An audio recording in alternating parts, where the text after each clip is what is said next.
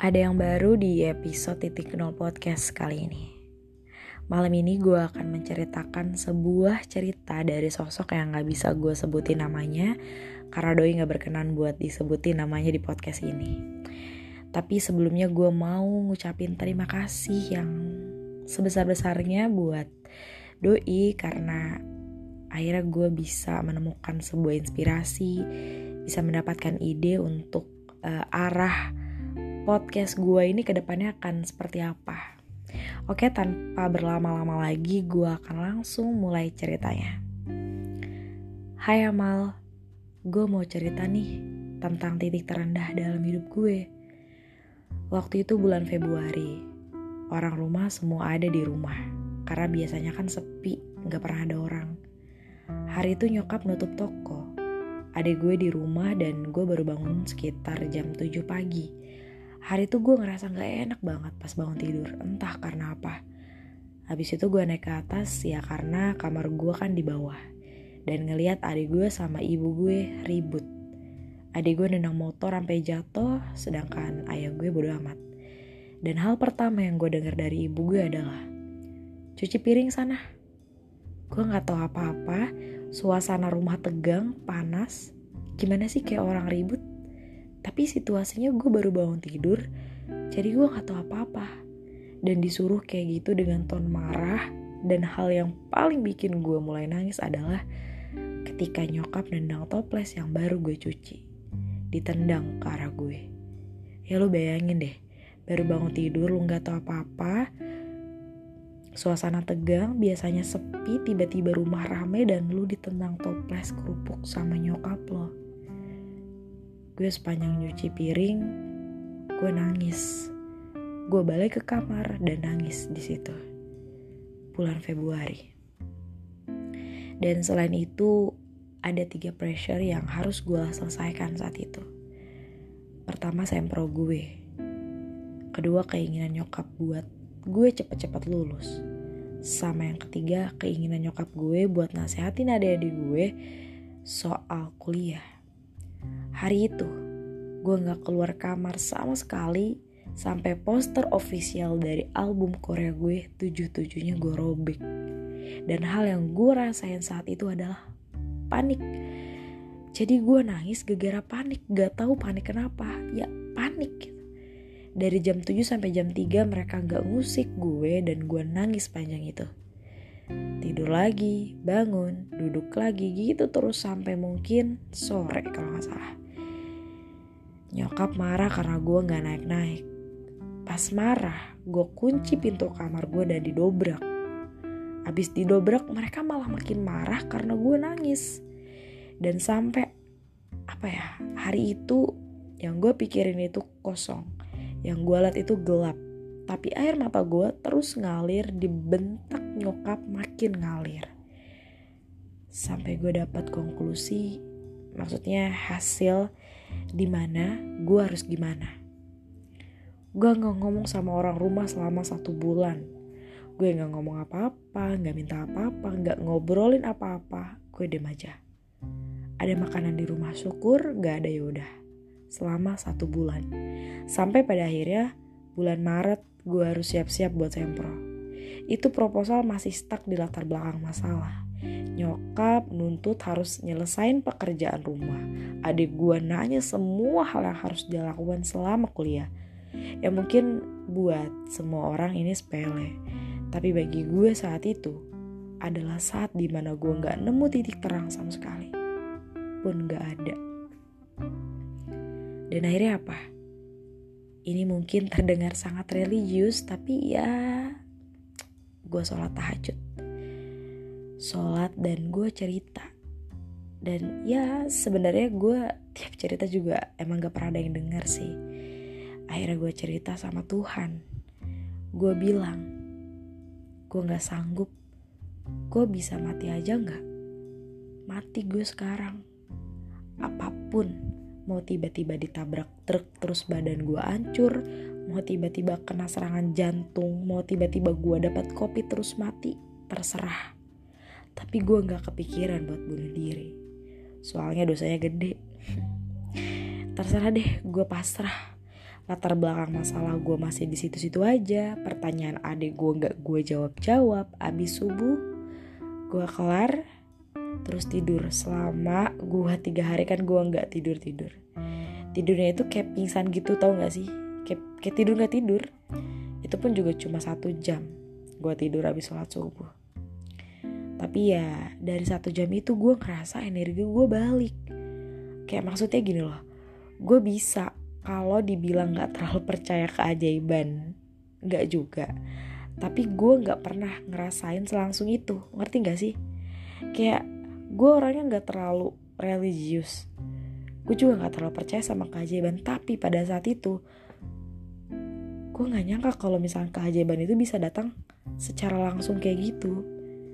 Pas abis bangun gue langsung ngerasa gue bisa. Semua bisa gue lakuin. Semuanya kelar hari itu hanya karena abis sholat itu. Pas bangun gue langsung kayak dapet bisikan lu bisa lu pasti bisa. Dah selesai. Tuntutan yang dituntut itu bisa bikin lu gila lama-lama. Jadi jangan dituntut tapi dikerjain. Kalau nggak bisa bilang aja enggak dari awal. Gue ada quotes nih yang sangat simple yang dikasih tahu guru gue pas kelas 2 SMP dan itu kayak magic word gitu. Ya udah jalan aja. Asli itu doang Gak ada kata-kata keren kamu bisa bla bla bla. Cuma itu. Oh iya, gue juga sempet sih ke psikiater beberapa waktu lalu. Bahkan sampai hari ini pun gue masih konsumsi obatnya kok. Sehari gue ada 8 jenis obat yang gue konsumsi setiap harinya. Gue bilang ke psikiater isi pikiran gue tentang semua anak-anak gue. Gue bilang, gue gak pernah 100 itu pun pasti selalu nol atau kalau enggak nol min 100 maksud gak ngertinya? Eh maksudnya ngerti nggak maksudnya? Hari-hari gue tuh kalau nggak biasa aja itu sedih banget gitu. Jadi nggak ada senang-senangnya gitu.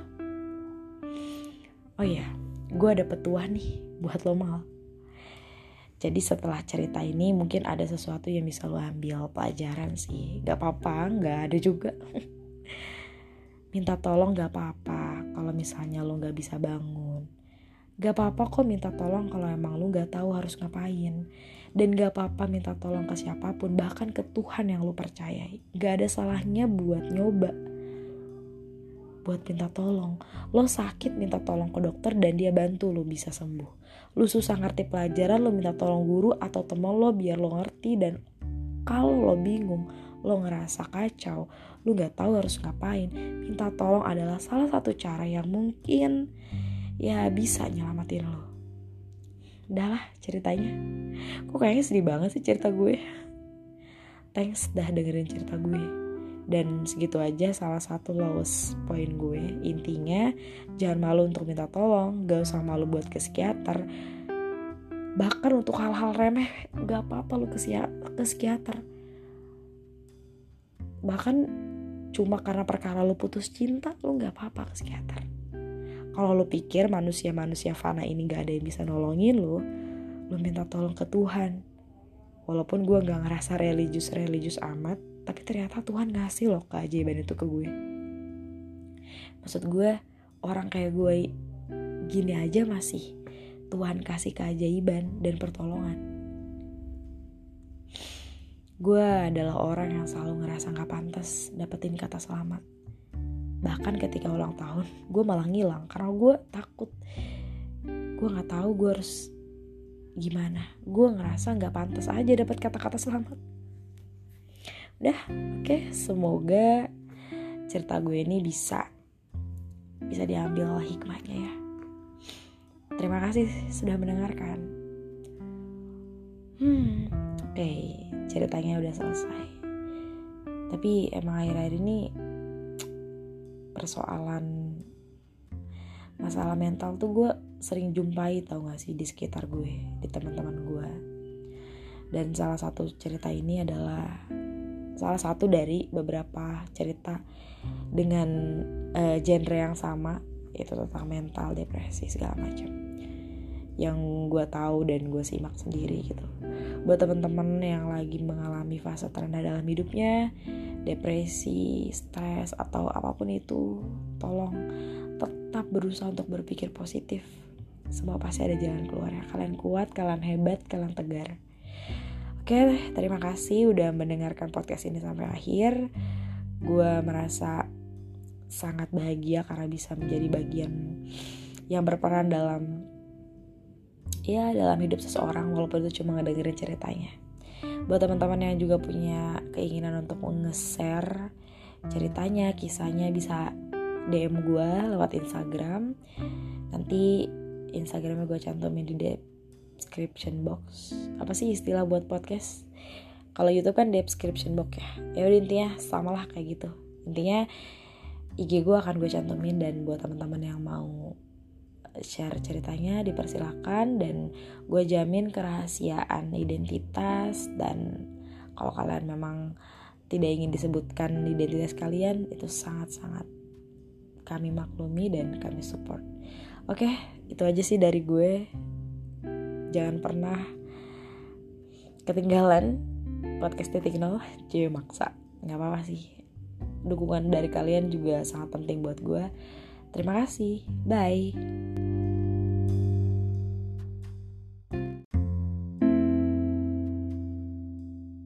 Ada yang baru di episode titik nol podcast kali ini. Malam ini gue akan menceritakan sebuah cerita dari sosok yang gak bisa gue sebutin namanya karena doi gak berkenan buat disebutin namanya di podcast ini. Tapi sebelumnya gue mau ngucapin terima kasih yang sebesar-besarnya buat doi karena akhirnya gue bisa menemukan sebuah inspirasi, bisa mendapatkan ide untuk uh, arah podcast gue ini ke depannya akan seperti apa. Oke, tanpa berlama-lama lagi, gue akan langsung mulai ceritanya. Hai Amal, gue mau cerita nih tentang titik terendah dalam hidup gue. Waktu itu bulan Februari, orang rumah semua ada di rumah. Karena biasanya kan sepi, gak pernah ada orang. Hari itu nyokap nutup toko. Adik gue di rumah dan gue baru bangun sekitar jam 7 pagi Hari itu gue ngerasa gak enak banget pas bangun tidur, entah karena apa. Habis itu gue naik ke atas ya karena kamar gue kan di bawah. Dan ngeliat adik gue sama ibu gue ribut. Adik gue nendang motor sampai jatuh, sedangkan ayah gue bodo amat. Dan hal pertama yang gue denger dari ibu gue adalah, cuci piring sana. Gue gak tahu apa-apa, suasana rumah tegang, panas, gimana sih kayak orang ribut tapi situasinya gue baru bangun tidur, jadi gue gak tahu apa-apa. Dan disuruh kayak gitu dengan ton marah, dan hal yang paling bikin gue mulai nangis adalah ketika nyokap nendang toples yang baru gue cuci. Ditendang ke arah gue. Ya lo bayangin deh, baru bangun tidur lu gak tahu apa-apa, Suasana tegang, biasanya sepi, tiba-tiba rumah rame dan lu ditendang toples kerupuk sama nyokap lo. Gue sepanjang nyuci piring gue nangis. Gue balik ke kamar dan nangis di situ. Bulan Februari. Dan selain itu ada tiga pressure yang harus gue selesaikan saat itu. Pertama sempro gue. Kedua keinginan nyokap buat gue cepet-cepet lulus sama yang ketiga keinginan nyokap gue buat nasehatin adik-adik gue soal kuliah Hari itu, gue gak keluar kamar sama sekali sampai poster official dari album Korea gue tujuh-tujuhnya gue robek. Dan hal yang gue rasain saat itu adalah panik. Jadi gue nangis gegara panik, gak tahu panik kenapa, ya panik gitu. Dari jam 7 sampai jam 3 mereka gak ngusik gue dan gue nangis panjang itu. Tidur lagi, bangun, duduk lagi gitu terus sampai mungkin sore kalau gak salah. Nyokap marah karena gue gak naik-naik. Pas marah, gue kunci pintu kamar gue dan didobrak. Abis didobrak, mereka malah makin marah karena gue nangis. Dan sampai, apa ya, hari itu yang gue pikirin itu kosong. Yang gue liat itu gelap. Tapi air mata gue terus ngalir dibentak nyokap makin ngalir. Sampai gue dapat konklusi maksudnya hasil di mana gue harus gimana. Gue nggak ngomong sama orang rumah selama satu bulan. Gue nggak ngomong apa-apa nggak minta apa-apa nggak ngobrolin apa-apa. Gue dem aja. Ada makanan di rumah syukur nggak ada yaudah selama satu bulan sampai pada akhirnya bulan Maret gue harus siap-siap buat sempro itu proposal masih stuck di latar belakang masalah Nyokap nuntut harus nyelesain pekerjaan rumah. Adik gue nanya semua hal yang harus dia lakukan selama kuliah. Ya mungkin buat semua orang ini sepele. Tapi bagi gue saat itu adalah saat di mana gue gak nemu titik terang sama sekali. Pun gak ada. Dan akhirnya apa? Ini mungkin terdengar sangat religius tapi ya gue sholat tahajud. Sholat dan gue cerita. Dan ya sebenarnya gue tiap cerita juga emang gak pernah ada yang denger sih. Akhirnya gue cerita sama Tuhan. Gue bilang gue gak sanggup. Gue bisa mati aja gak mati gue sekarang. Apa pun mau tiba-tiba ditabrak truk terus badan gue hancur mau tiba-tiba kena serangan jantung mau tiba-tiba gue dapat kopi terus mati terserah tapi gue gak kepikiran buat bunuh diri. Soalnya dosanya gede. Terserah deh, gue pasrah. Latar belakang masalah gue masih di situ-situ aja. Pertanyaan adik gue gak gue jawab-jawab. Abis subuh, gue kelar. Terus tidur selama gue tiga hari kan gue gak tidur-tidur. Tidurnya itu kayak pingsan gitu tau gak sih? Kayak, kayak tidur gak tidur. Itu pun juga cuma satu jam. Gue tidur abis sholat subuh tapi ya dari satu jam itu gue ngerasa energi gue balik kayak maksudnya gini loh gue bisa kalau dibilang gak terlalu percaya keajaiban gak juga tapi gue gak pernah ngerasain selangsung itu ngerti gak sih kayak gue orangnya gak terlalu religius. Gue juga gak terlalu percaya sama keajaiban. Tapi pada saat itu gue gak nyangka kalau misalnya keajaiban itu bisa datang secara langsung kayak gitu. Pas abis bangun, gue langsung ngerasa gue bisa. Semua bisa gue lakuin, semuanya kelar hari itu hanya karena abis sholat itu. Pas bangun, gue langsung kayak dapet bisikan, lu bisa, lu pasti bisa. Dah selesai.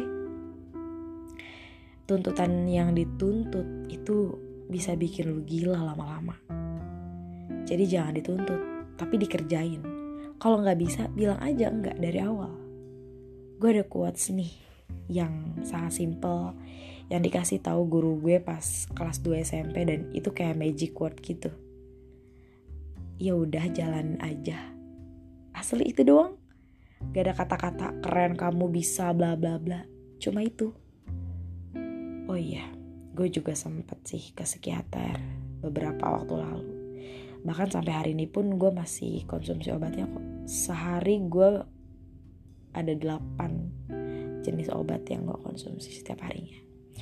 Gue bilang ke psikiater isi pikiran gue tentang semua anak-anak gue. Gue bilang gue nggak pernah 100 itu pun pasti selalu nol atau kalau nggak nol min 100 maksud nggak ngertinya? Eh maksudnya ngerti nggak maksudnya? Hari-hari gue tuh kalau nggak biasa aja itu sedih banget gitu. Jadi nggak ada senang-senangnya gitu. Oh iya gue ada petuah nih buat lo mal. Jadi setelah cerita ini mungkin ada sesuatu yang bisa lo ambil pelajaran sih. Gak apa-apa, gak ada juga Minta tolong gak apa-apa kalau misalnya lo gak bisa bangun Gak apa-apa kok minta tolong kalau emang lo gak tahu harus ngapain dan gak apa-apa minta tolong ke siapa pun, bahkan ke Tuhan yang lu percayai. Gak ada salahnya buat nyoba. Buat minta tolong. Lo sakit minta tolong ke dokter dan dia bantu lo bisa sembuh. Lo susah ngerti pelajaran, lo minta tolong guru atau temen lo biar lo ngerti dan kalau lo bingung, lo ngerasa kacau, lo gak tahu harus ngapain, minta tolong adalah salah satu cara yang mungkin ya bisa nyelamatin lo. Udahlah ceritanya. Kok kayaknya sedih banget sih cerita gue. Thanks dah dengerin cerita gue. Dan segitu aja salah satu lowest point gue. Intinya jangan malu untuk minta tolong gak usah malu buat ke psikiater. Bahkan untuk hal-hal remeh gak apa-apa lu ke, ke psikiater bahkan cuma karena perkara lu putus cinta lu gak apa-apa ke psikiater. Kalau lu pikir manusia-manusia fana ini gak ada yang bisa nolongin lu lu minta tolong ke Tuhan. Walaupun gue gak ngerasa religius-religius amat tapi ternyata Tuhan ngasih loh keajaiban itu ke gue. Maksud gue orang kayak gue gini aja masih Tuhan kasih keajaiban dan pertolongan gue adalah orang yang selalu ngerasa gak pantas dapetin kata selamat. Bahkan ketika ulang tahun gue malah ngilang karena gue takut.